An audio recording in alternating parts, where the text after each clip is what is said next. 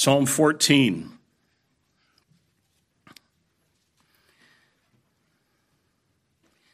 Psalm 14. Notice in the superscript, this is another Psalm of David, beginning with verse 1. The fool says in his heart, There is no God. They are corrupt, they do abominable deeds. There's none who does good. The Lord looks down from heaven on the children of man to see if there are any who understand, who seek after God. They have all turned aside. Together they have become corrupt. There's none who does good, not even one. Have they no knowledge? All the evildoers who eat up my people as they eat bread and do not call upon the Lord? There are, they are in great terror, for God is with the generation of the righteous. You would shame the plans of the poor, but the Lord is his refuge. Oh, that salvation for Israel would come out of Zion when the Lord restores the fortunes of his people. Let Jacob rejoice, let Israel be glad. Let's bow together for prayer. Our Father, we come to your word. We have been singing your word. We have prayed according to your word. We have given in response of your word coming to us. And now we come to hear your word, and we pray that you will open our eyes and our ears and our hearts to hear it well. We pray that you'll give us through it a deeper understanding of this culture in which we live, to see it from your perspective. And we pray that through it you will also give us a deeper appreciation for the blessings that we have in the Lord Jesus. We pray in his name. Amen.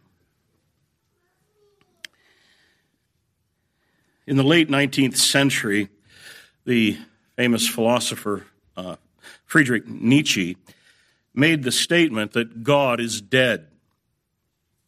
That was picked up again. You might remember, some of you who are as old as I am, that was picked up again and made popular in the 1960s. God is dead. And there were a number of responses that were given to that from the Christian community, many of them very clever. I remember hearing uh, one very eloquent response to it. Uh, if God is dead, then who performed the autopsy on the deceased? If God is dead, why wasn't I notified? I'm one of the family. Um, one popular song you might remember if God is dead, then who is this living in my soul?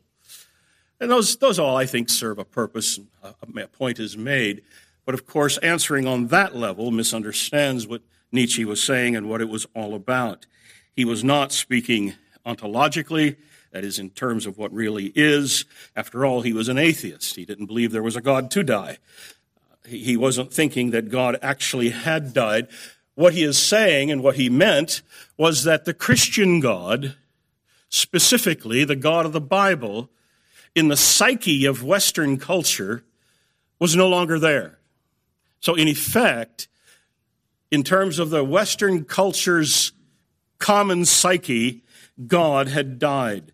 And he even said himself, God will continue to live in, in caves and various places for thousands of years. But in terms of the, the collective awareness of our society in Western culture, God is dead. It's over. Now, today we speak of it in terms of a post Christian culture. And in fact, Nietzsche wasn't even recommending the idea as a necessarily good thing. He was concerned that it would lead to despair on the parts of people, meaninglessness. If God doesn't exist, if there is no God, then what's the meaning of life? He wasn't for any of that. He was actually concerned about a lot of that. He was also concerned about Western culture itself. It has long been recognized that Christianity lies at the very foundations of Western culture. And here are a few samples that just have come to mind to me as I was preparing the notes. Christianity lying at the foundations of Christian culture art, education, science, politics, government, law, religious freedom, notions of justice, notions of, notions of human rights, notions of liberty, human dignity, notions of freedom, values, and ethics, healthcare, philanthropy, monotheism, uh, the idea that there's just one God in our Western culture, if you're going to deny God, you're not denying many gods, it's one God. That's, that's a leftover of the, the influence of Christianity. Ideas of the sanctity of life, human dignity, personal responsibility, value of work, work ethic. All of these things that we take for granted and form a common psyche in our culture come to us straight from the belief in God and specifically the belief in the God of the Bible. Now, with the Enlightenment, of course, all things began to change and God was removed from the center.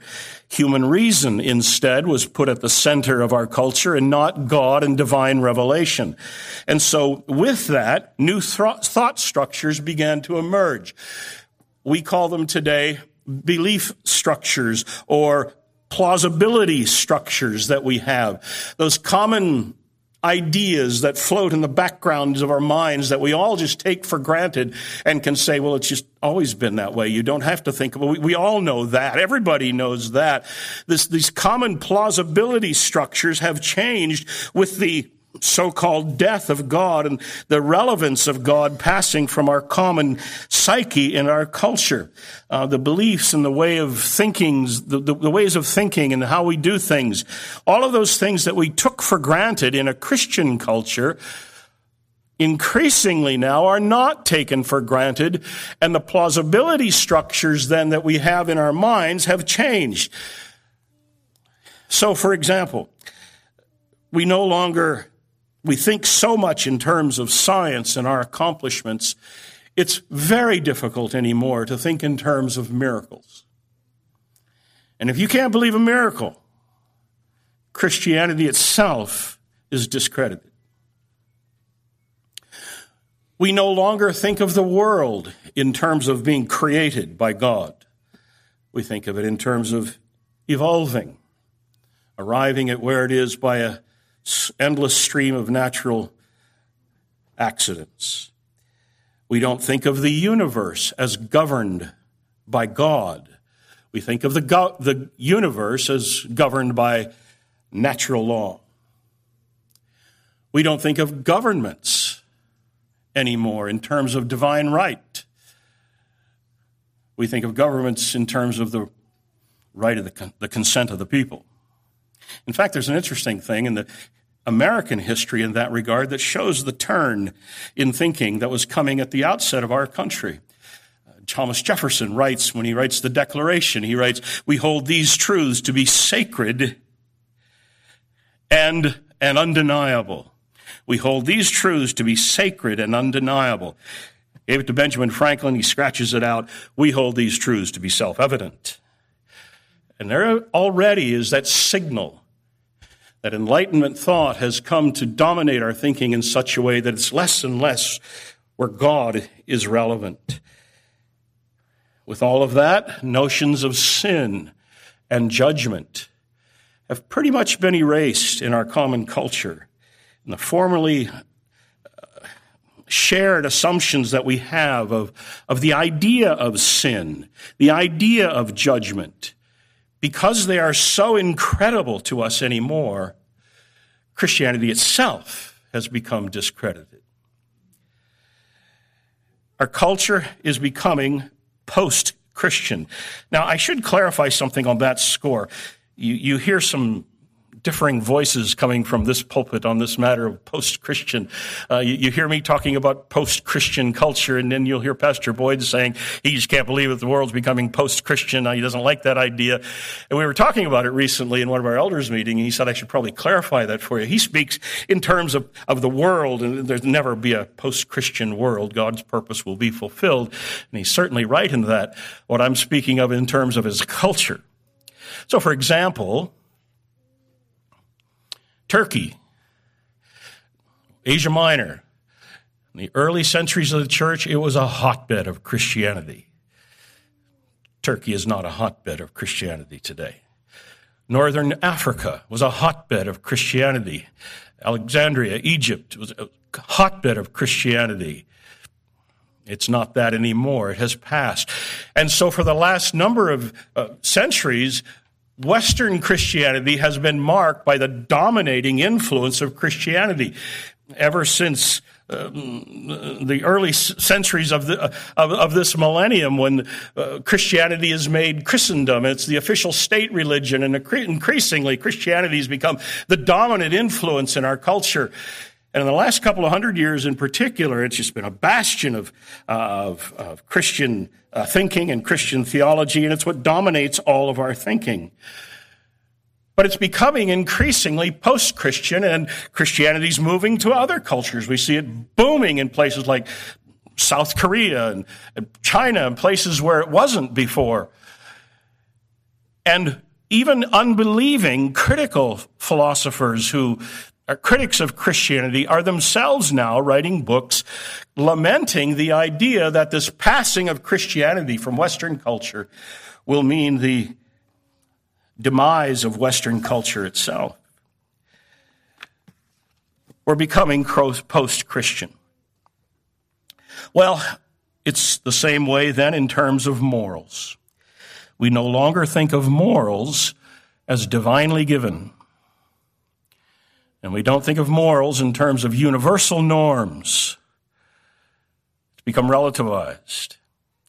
So the question then is what comes of a culture's moral standards when God is no longer relevant? What comes of a culture's moral standards when God becomes irrelevant? The very insightful 19th century Russian novelist Dostoevsky remarked famously, this is back more than a hundred years ago, if there is no God, then everything is permitted. A few years ago on Books at a Glance, we featured a book by a man named Jerry Bergman who wrote a book called Darwinism and the Corrosion of Morality. It's what we all know, but he has documented that if we are just a matter of so much physical and biological material evolving to what we are, well, then what is the very idea of morals? Where has that gone? And he's documented in his book how this influence of Darwinism has corroded the morality of our society in the West. And in fact, Nietzsche himself was concerned that the loss of a God consciousness in our society would, in fact, bring out the worst in humanity. So the question, how do we decide morals? Well, at first, your only options are either one of two things to democratize them, leave it up to the common consensus of the community, or to individualize them. The community decides what is right and what is wrong, what's allowable, or the individual decides it's right for me. It's not necessarily right or wrong for you, but it's right or wrong for me. These are these matters of truth are individually determined. And the only thing left after that, of course, is some totalitarian kind of rule that dictates what is what is right and wrong and allowable. And in fact, it's no surprise that in the 20th century we witnessed the rise of various isms that arose in the wake of God's death, like most famously communism with its authoritarian structure and its, its utopian promise. We've all witnessed in our own lifetime, if you're as old as I am at least, you've seen it in a striking way, the consequences of a post Christian culture. We've seen the collapse, the complete collapse of a moral consensus in our society. In fact, we've seen the collapse of even a moral consciousness in our society. We've drifted from our Christian roots, and so everything else is just left up for grabs. And we hear it commonly in our common talk Who are you to tell me that this is wrong? Who are you to tell me that that is wrong? We had the sexual revolution in the 1960s. Who are you to tell me that premarital sex is wrong? And of course, if you've surrendered the Bible and the God of the Bible, you can't answer the question. And with that ground having been eroded underneath us, the common consensus of morality, the common standards of morality, they're gone and everything is up for grabs. Or with the current crisis with, re- with regard to abortion. Who, who are you to say that it's wrong to kill that baby before it's born?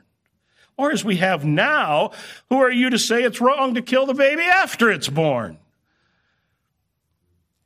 And we've seen in our society with this collapse of God awareness and a consensus of it, we've seen the rise of all kinds of evil and social ills.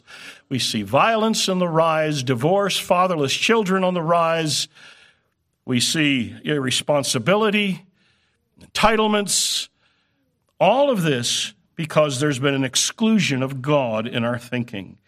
And with an exclusion of God in our thinking, morals collapse. And the concern is society itself will collapse as well. Well, all that to say that that problem is an old one. Psalm 14 is given to emphasize this very point,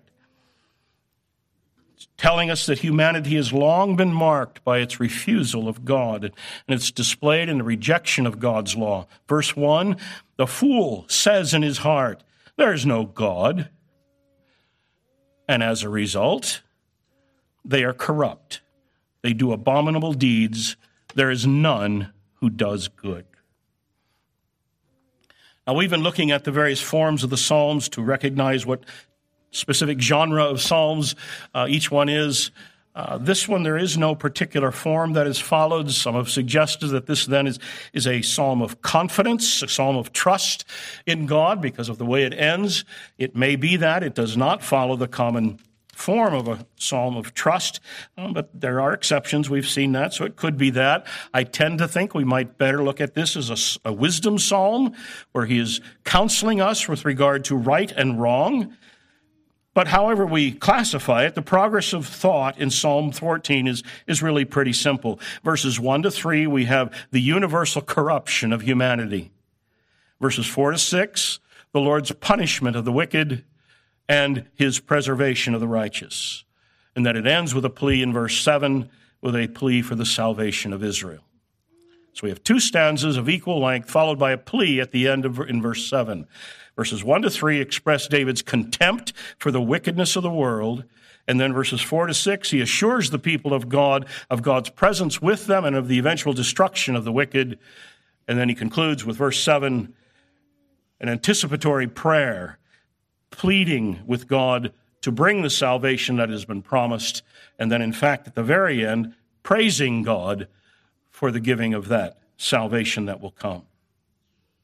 Verse 5, I think, summarizes the message well. There they are in great terror, for God is with the generation of the righteous. All right, let's work our way through the psalm quickly. Verses 1 to 3 then emphasize the problem of humanity's universal depravity. Humanity's universal depravity. Notice how the end of verse 1 and then the end of verse 3 frame the verdict that there's none who does good. The fool says in his heart, There is no God. They are corrupt. They do abominable things. There is none who does good. And then the end of verse 3 There is none who does good, not even one. And then in between those, we have a graphic portrayal of God in search of any exceptions. The Lord looks down from heaven on the children of man to see if there are any who understand, who seek after God. They have all turned aside. Together they have become corrupt. That is to say, there's only sinners everywhere. Just sinners everywhere. This is the consequence of excluding God from their thinking. Sin prevails everywhere. They're convincing their conscience as far as they are able. There is no God. There is no God. There is no God. And so they behave accordingly. There's no restraints. Whatever furthers their own agenda is what is right. It's right for them, and so that's what they pursue. And this is the problem of our culture today. Now, it's not yet fashionable in our culture to deny God outright, dogmatic atheism, there is no God. Rather, what we have in our culture, rather than a dogmatic atheism, was called a, a virtual atheism or a practical atheism.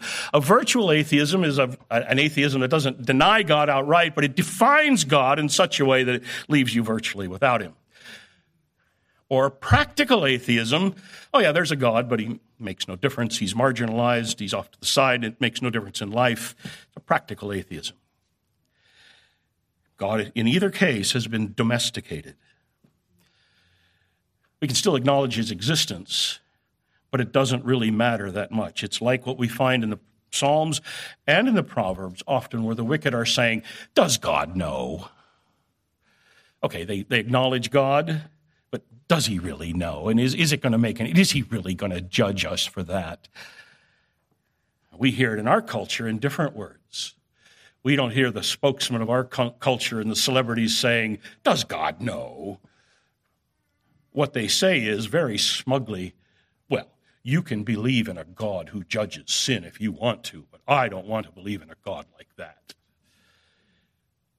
They say it's just smugly and full of confidence.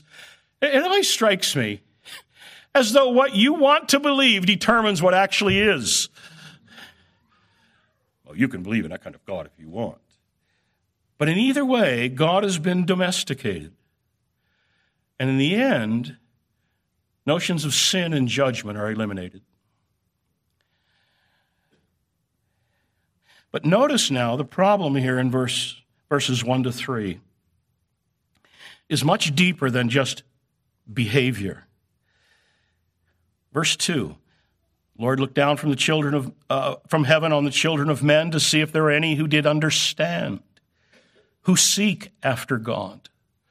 The problem is not just behavior, the problem is the understanding. The problem is ambitions, desires, ideals, what they want, bias. The problem is not as though humanity is trying. Oh, we're trying to do better and then we just kind of fail. You know, our reach exceeds our grasp. We don't quite get there, but we really want to. That's not the problem. The problem is, verse 2 none seek after God. There's a bias, there's a proclivity to sin. Inwardly, there's a corruption that drives them to sin and away from God. This is the desperate condition of the human heart. This is what we mean by total depravity. We don't mean by that expression that every man is as wicked as he could possibly be and behaves in a way as, wicked as he can possibly do. What we mean is he's bad off as he can possibly be. He not only sins, but he sins because he wants to. He not only turns from God, but he turns from God because there's an aversion to God. Something has affected the understanding. You've heard us talk before about the noetic effects of sin. That sin has affected the mind and the heart, and the desires and the ambitions and the drives are driven not by a desire to seek after God and to follow his will. We're driven by an inward compulsion to sin and a proclivity to evil. And what he says here is that there is no exception. Verse 1 there's none who does good.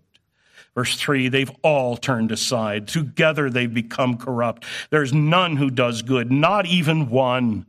This is the universal state of fallen humanity, and it is not mitigated until God, in regenerating grace, comes and reshapes the mind and the heart and gives us new affections.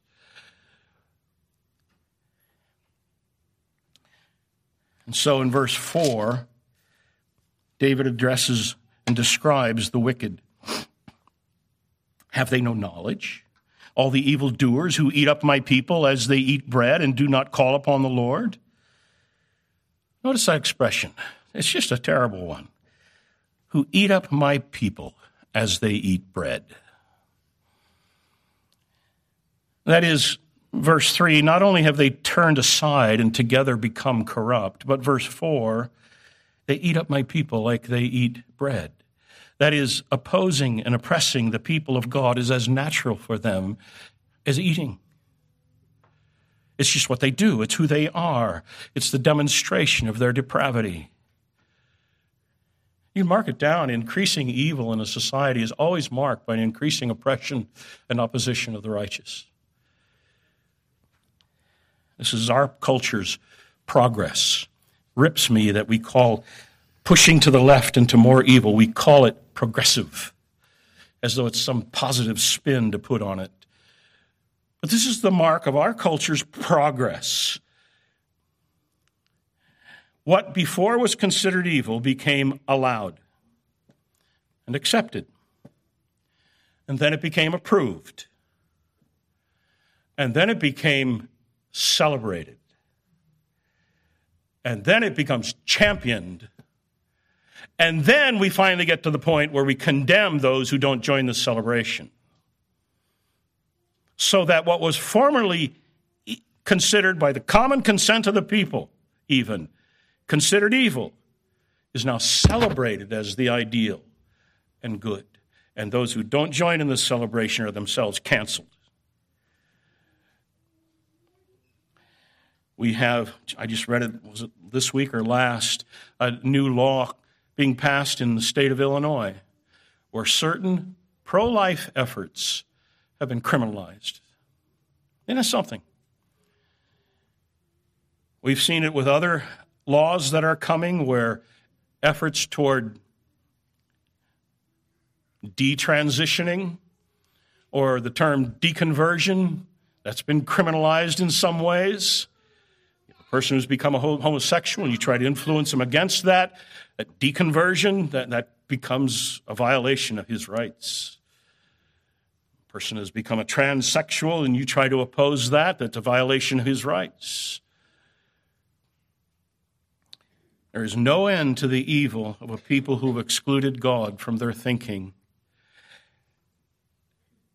And the one thing that they must do in the advance of their evil is to cancel and to get rid of the righteous who stand in the way. They eat up my people as they eat bread. We are already today in Revelation 13 and following, where if you don't take the mark of the beast, you have a hard time doing business here. It's becoming increasingly, I was going to say difficult, impossible. It's coming nearly impossible for Christians to teach in the public education system. It's becoming increasingly difficult for a Christian to serve in public office, to be a judge, because he holds certain beliefs that are not in keeping with public policy. And so David asks the question in verse 4 Have they no knowledge? Don't they know better? Don't they understand what they're doing? And of course, you and I know the answer. Of course, they know better. In their heart of hearts, they know that God is, and they know that they are accountable and responsible to God, and they recognize inwardly, just intuitively, this, this basic right and wrong. It's just inescapable. They're made in the image of God, and God's image is stamped on our soul, and you, you just can't escape that. This awareness of God is not something that they've learned, it's not something that's been taught to them. People universally acknowledge that. What they're trying to do is get away from that. And they're trying their best to convince themselves there is no God. Have they no knowledge? And the way David asks the question here is to anticipate a, a negative answer. No, they don't. Of course they do, but they act as though, and to the best of their ability, they don't know. They live in this dream world of imagined autonomy where they're not accountable to God. And that's why in verse 1, David says, The fool it's a fool who says in his heart there is no God. In his heart of hearts, he knows better. It doesn't say he thinks in his heart. He believes in his heart there is no God. He has to say it and say it and say it, convincing himself the best he can that there is no God. He doesn't matter. He doesn't matter. There is no God. There is no God. There is no God. Going against what he recognizes to be the reality, he convinces himself otherwise. There is no God. Okay, there's a God, but he doesn't judge. And David says, with his heart full of concern for political correctness, says, they're fools. Fool says in his heart.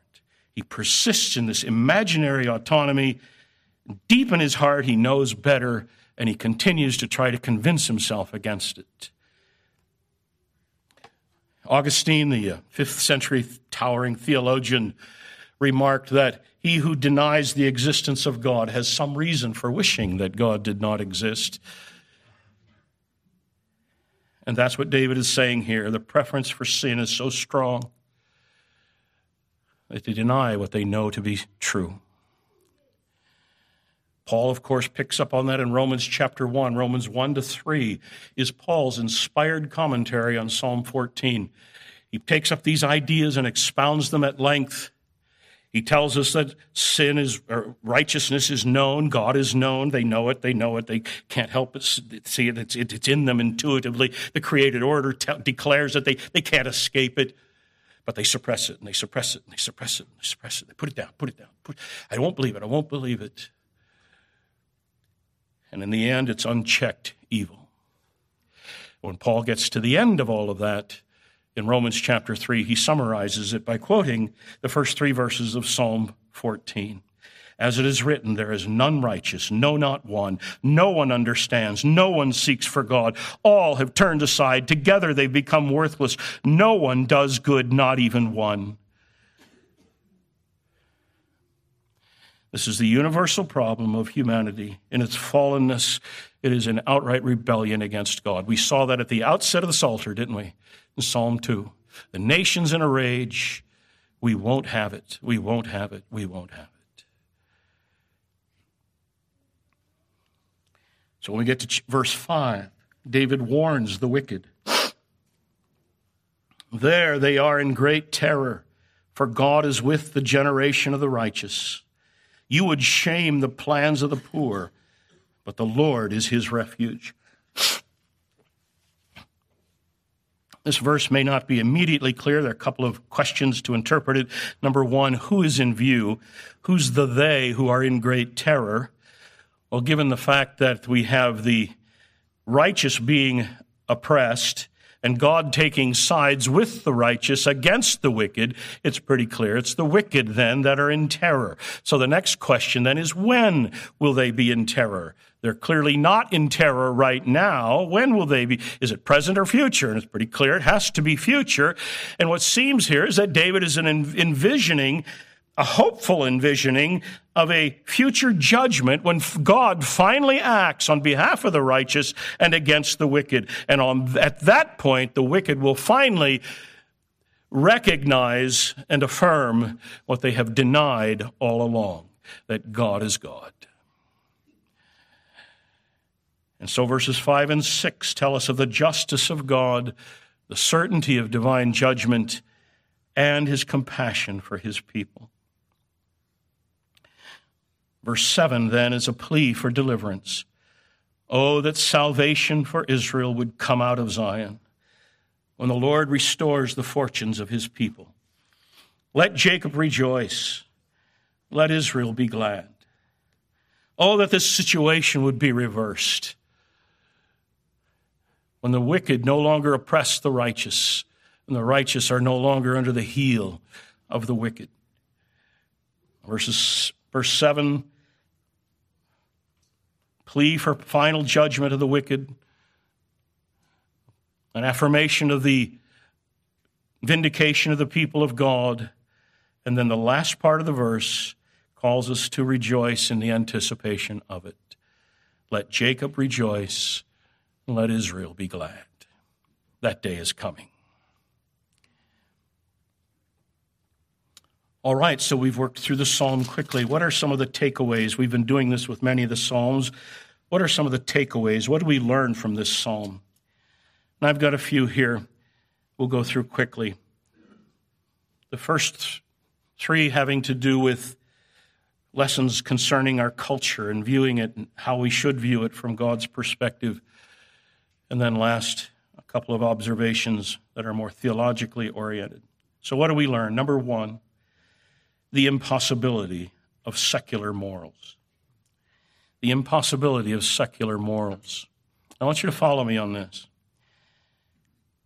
In June of 2014, a Pew Research survey told us that they, they sent the question around Is belief in God necessary to be moral?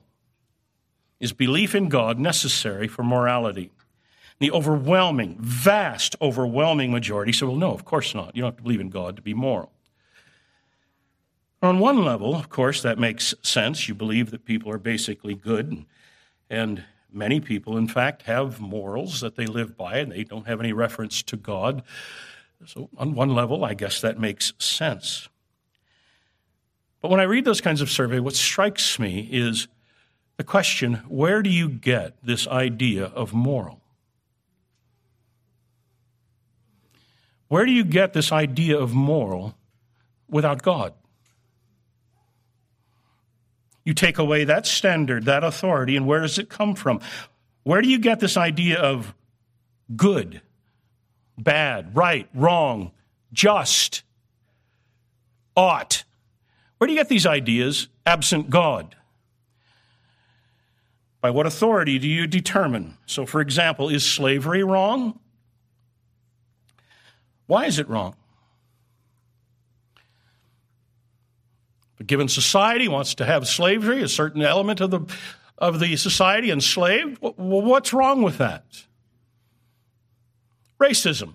Is that wrong? Sexual assault. Is that wrong? What makes it wrong?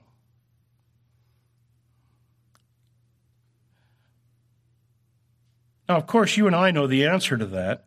We're made in the image of God. There's human dignity. There's a sanctity of human life. And there's all kinds of reasons why all of these things are wrong. If a society, a given society, gathers together and collectively consents that a given part of that society should be enslaved or there should be institutional racism and there can be prejudiced against and they don't get the same kind of. You and I know that there are all kinds of things wrong with that. And we have good reason for it, and it starts with God. Remove that from your thinking. What makes it so wrong? In fact, one of the favorite arguments of the new atheists today, new atheists are simply old atheists with more sophisticated arguments and a little more vigor behind them and what they do. But one of their favorite arguments is the so called problem of evil. Why is there evil if there's a God? And there are all kinds of answers that be given to that at great length, and books have been written on that, and uh, uh, plenty of great answers to that. But I always want to start where do you get this idea of evil? When you say evil, you're on my turf. When you say evil, you're acknowledging what you're denying. In absent God, there is no such thing as you don't have that category. And you can't borrow that category from me to use it against me. From there, we can go on to the other arguments. And in fact, today's pluralistic relativism has left us, and thinking people and philosophers has left them with unanswered questions on this level. What is evil? What makes it evil? Is there such a thing as objective evil? Does it really exist? And because they've surrendered the standard, they're no longer able to judge anything and say, that, that is evil. That is wrong. And then, of course, if that's not wrong, then why would this be wrong? And the whole thing is left up into chaos. Now, intuitively, we all know genocide is wrong, child abuse is wrong, sexual assault is wrong, and on and on the list goes. But given their presuppositions, they're not able to argue the point anymore, and so they're left to say, to be consistent, is it really objectively wrong? And our culture is unable to answer, and that's just another reason David says they're fools. They're fools. It's remarkable. I was mentioning this to my wife on the way here this morning. It's remarkable in our day. Who would ever have thought this 50 years ago? We now have seen philosophically minded critics and unbelievers coming to Christ, and the turning point for them was this question of the objective reality of evil. Uh, whoever would have thought that? That's the problem with Christianity, right? The problem of evil. Uh, this has become for, for many now the, the turning point that brought them to Christ. They're committed to their, immoral, their amorality. What's good for you is good for you. What's good for me is good for anybody. These don't have to be the same. There, there's no objective morality, and there's no then no objective evil. And then some wise Christian comes along and says, "Is there such a thing as evil?" No. Really? There's nothing in this world that you would call evil. Oh, how about if a gang of thugs breaks into a girls' school and kidnaps the girls and has their way with them and sells them as sex slaves. Is that evil? And you have people who have, because of their work that they're involved in, have traveled internationally, they've seen many of these things that have happened, and it gets them. And they've got to come to grips with this. There really is something that's evil. And once you say that, it's not long before you get to God and you're on your way to the gospel. And whoever would have thought that that would be the avenue that some have had to take now in coming to Christ? The impossibility of secular morals. Number two, the suicidal nature of cultural atheism. The second takeaway here the suicidal nature of cultural atheism. If questions of morality and ethics are left up to the individual, or if they're left up to the community, how can we live with that? How will, how will society survive? How will it survive apart from outright chaos? We're told today that you cannot legislate morals. You hear that quite a bit. You can't legislate morality, which is just ridiculous because we do it all the time laws against theft, we have laws against murder, we have laws against rape, incest, we all kinds of laws. What, what we're saying is we want certain immoralities to be legislated against, and we will select which ones we can make laws about. But then who determines that? So, how does it work if it's left up to the individual? Is personal violence wrong? I'm pretty sure that if I punched you in the nose, You'd think that's wrong. And I'm pretty sure I'd think it's wrong if you punch me in the nose. Child abuse, sexual assault. Are these left up to the individual to determine? How's that going to work in society? And if we turn it over to the collective consensus of society instead, what do we do then? Some societies love their neighbor, other societies eat their neighbors. Is either more commendable than the other? Who determines these things? Cultural atheism inevitably ends in chaos. Now, in our culture, it, has, it didn't begin with a dogmatic atheism. There is no God, there's no God, we don't need that kind of thing. It's more subtle than that. God has been marginalized and he's been dumbed down and, and democratized to whatever we think he is, or, or he's been domesticated in one way or another. We have this religious pluralism that your God is your God, and that's fine for you, and I'll have my own God, and I'll worship him the way I want to, and it's all up to the individual to determine. And the effect of it in morals is, you hear it all the time, you can't judge. You can't judge. You can't judge. You can't, how do you know what's right and wrong? And as a result, in our culture, what was considered evil has become acceptable, it became approved, it became celebrated, became championed, and now you condemn, we condemn those who don't join this celebration. And the reversal is complete now in our culture. What was pre- previously considered as, as good is now considered evil. What was considered as evil is now considered good and to be celebrated. And we have now reached the point in our culture where outright immorality has the superior moral status. Have you noticed that? Outright immorality in our culture now has the superior moral status. So that leftist politicians can, with great confidence, stand up and scorn and mock those who believe in marriage as one man, one woman, sanctity of life of the unborn. And society is in absolute chaos, and inevitably, Determinations on these scores will be left to an authoritarian structures, totalitarianism of some kind. We're on the verge of losing freedoms, and we're already stifling human flourishing in various ways. The suicidal nature of cultural atheism. Number three, the inevitability. This is where it comes closer home to us the inevitability of righteous suffering in a world that's given to evil the inevitability of righteous suffering in a world given to evil. That's verse 4. Have they no knowledge? And these people who don't call upon the Lord, they eat up God's people as they eat bread. That problem is as old as humanity. I'll put enmity between you and the woman, between your offspring and her offspring. That conflict is built into humanity ever since. We see it in the next chapter with Cain and Abel. Why did Cain hate Abel? Because John tells us, because Abel's deeds were righteous and Cain's were wicked, and that's why he hated him. And we've seen that all along. Jesus said the same thing. They hate me. Don't think they're going to love you. They hate me, they'll hate you too. Paul follows up all those who desire to live godly in Christ Jesus will suffer persecution.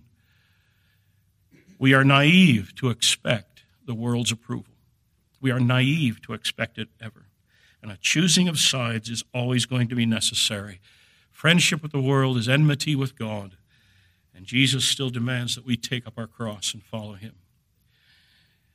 The assurance that God gives us is that of verses 5 and 6 here, and that is that he will always be present with us, and that of in terms of ultimate vindication and a final defeat of the wicked. Until then, he calls us to persevere faithfully, and in fact, in the words of the book of Revelation, even to overcome by the blood of the Lamb and by the word of our testimony. Quickly, then, a few more observations. These more more takeaways on a theological level. Number four, the universal total depravity of humanity. Well, we've seen that, I think, at enough length. I've mentioned that Paul takes that up in Psalm 14 and Romans 1 to 3. He makes that observation and presses it at great length.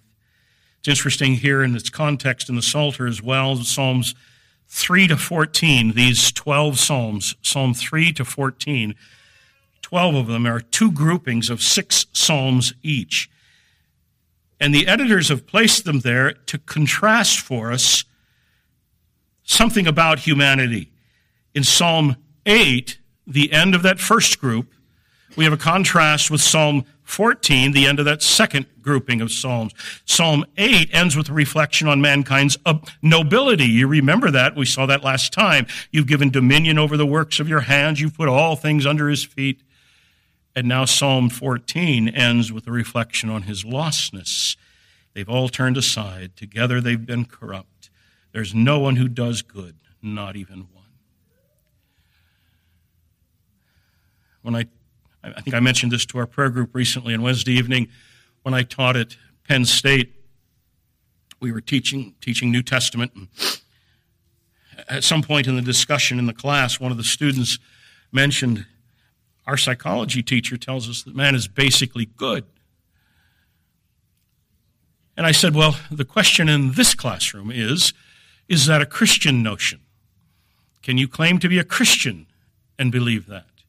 And then I had them turn to Romans chapter 3 and passage where Paul gives his concluding remarks, quoting Psalm 14. And the student read it out loud to the class, and he gets through it and says, I think he thinks we're the scum of the earth. What's remarkable to me is that people can look at humanity as it is and come off saying, man, it's basically good. What are you seeing that I'm missing?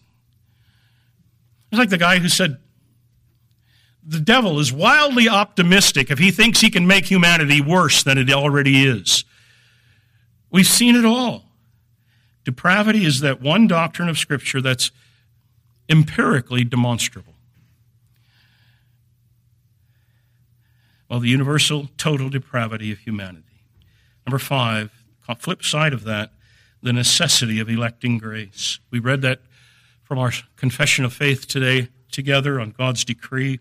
It's just stringing together a number of related biblical thoughts. The necessity of electing grace. Can anyone read Psalm 14, verses 1 to 3, without seeing the necessity of electing grace? None seek after God. Arminian theology insists God looks ahead and he sees who will believe and who will come after and seek after him, and God chooses them based on their foreseen faith. What we see here is just the opposite. None seek after God. Humanity is lost, and it's determined in its lostness. And if anyone is saved, it is rescue in every sense of the term. And while we're on that, I have to bring this out. Who are these wicked people in Psalm 14? These who do no good, do not understand, do not seek after God, they're turned aside. Who are these people? Well, verses 1 and 3 tell us there's none who does good. There's none who does good, not even one. Before we too quickly classify ourselves with the righteous poor whom God defends, we should remember that we were also part of this humanity who did not seek after God and whose heart was bent against Him. This was you and me. This was going our own way until God in grace interrupted us in our insanity and changed our hearts and brought us to see the glory of Christ in the gospel and brought us to faith. Our salvation is nothing short of absolute rescue. That brings us then to the last observation from the psalm, and that is the certainty of Christian hope. Verse 7 Has David's prayer been answered? Oh, that salvation for Israel would come out of Zion. Paul cites Romans 14 and Romans chapter 3, the end of chapter 3, and then through chapters 4 and 5 and following. Paul answers the problem at great length. The problem of human depravity and rebellion against God and its deserving of judgment is answered in the sending of God's Son, who stood in the place of sinners and bore the judgment of God in their place that they may be saved, securing their redemption in his sacrifice, his righteousness becoming ours, our sin becoming his. The heart of the gospel. Paul David's prayer has been marvelously answered. But not completely, not yet. Verse 7 as a plea for salvation in the broadest perspective. It calls for a, a, reversal of this current condition of humanity and a vindication of the people of God. And that hasn't happened yet. But notice in verse 7, there's no if, just a when. Oh, that salvation would come out of Zion when the Lord restores the fortunes of his people. No uncertainty, just an eagerness to see it come soon. And in fact, it's a point of praise and anticipation. Let Israel rejoice and be glad. The Psalms pulsate with this anticipation of the kingdom of God brought to its consummation in the ideal Davidic king who will come. Evil may be rampant, humanity might be corrupt to the very heart. But God's promise to David will be kept. The wicked will be judged and eliminated, and God's people will be kept safe forever. Until then, we look to the day when together we can sing, Blessed is he who comes in the name of the Lord. Amen.